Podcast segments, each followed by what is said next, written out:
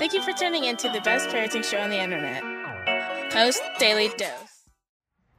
Hey, Facebook family, welcome to another episode of Post Daily Dose with me, your trusted parenting advisor, faithful guidance servant on the healing journey.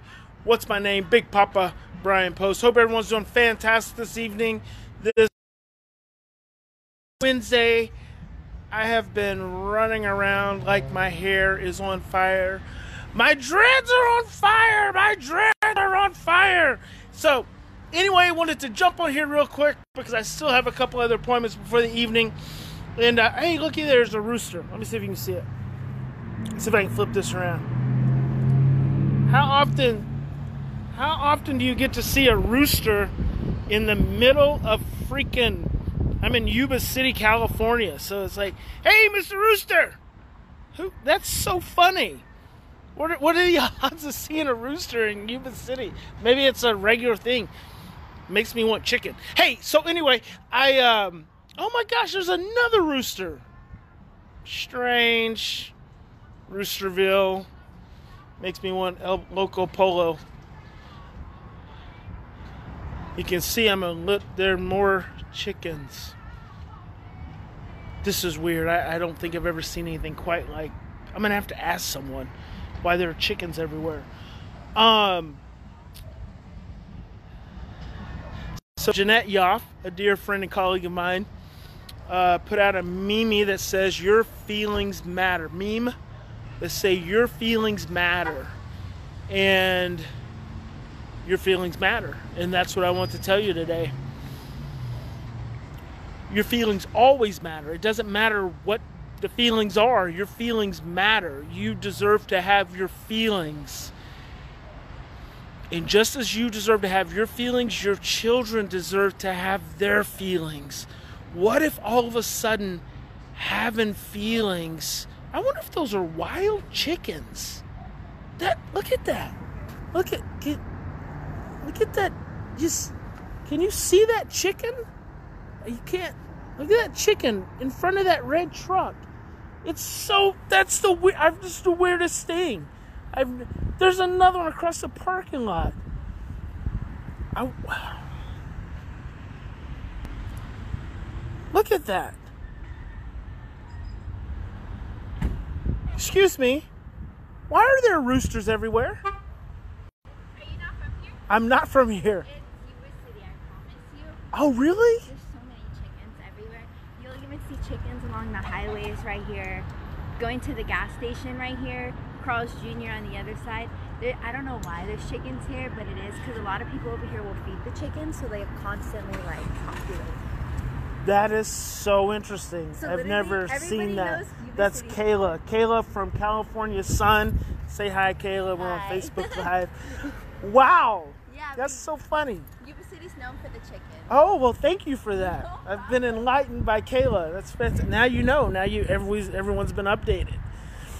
Back to feelings. Your feelings matter, and if your feelings matter, your children's feelings matter. And imagine if everyone's feelings mattered. Imagine if your child was upset, and you just said to your child, "Your feelings matter." Give them to me. Tell me what your feelings are.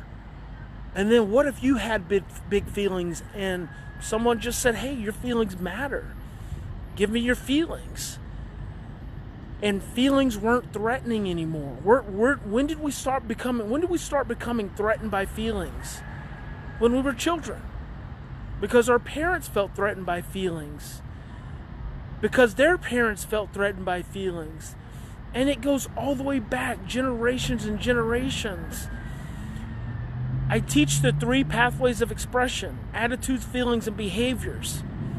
If you have a child that's got regular behavior problems, it's because they haven't learned that their feelings matter. It's because they haven't learned that their feelings are okay. So, guess what? They get suppressed down to behaviors. The only way they get out of behaviors is if they're able to have feelings. And just this morning, like 7:30 in the morning, I got a call from one of my parents and she was in a state of distress. Guess what? I told her her feelings matter. They mattered. And guess what happens when I told her her feelings mattered? She was able to calm down. And then she was able to go into the kitchen where her 13 year old son was throwing a big tantrum. And she was able to say, You're okay. We're going to be okay. and he collapsed from being a 13 year old to a two year old and he started crying and he came and he hugged her and she rubbed him and said you're going to be okay we're going to be okay that's the beginning that's the beginning of creating healing in that part of our brain where we where we have learned that feelings don't matter so i'm here to tell you very simply feelings matter yours matter your children's feelings matter yeah, Jillian. Hi, Jillian from New Zealand. Sue has deep breaths. Hey, Tracy. Uh, absolutely. When parents have a hard time showing emotions, they can't allow their children to show emotions. But you have to ask yourself, why why do your parents have a hard time with emotions? See, this is where you this is a, a topic for another dose, but this is where you come to find forgiveness and deeper understanding when you realize that your parents struggled as well and it just you know it just makes it just makes all the difference so that's it guys i've got somewhere i've got to run off to say goodbye to the chickens remember in any in any any given situation we always have two choices we can continue to react from the same blueprints of stress and fear or we can stop we can slow down it is getting chicken crazy around here Whoa! It's so weird. Oh my gosh. That is a big old chicken, too. Look at that big joker. Holy crap. I gotta show you. He's huge. Look at that thing. Oh my goodness. Yes, Lisa says it is hard to get vulnerable, but it is worth it any given situation, we always have two choices continue to react from the same blueprints of stress, fear, and overwhelm, or stop, slow down. Doug, it's time to go. Take three to ten deep breaths and choose love. God bless each and every one of you. Big Papa loves you. I'll catch you guys tomorrow evening. Good night, everyone.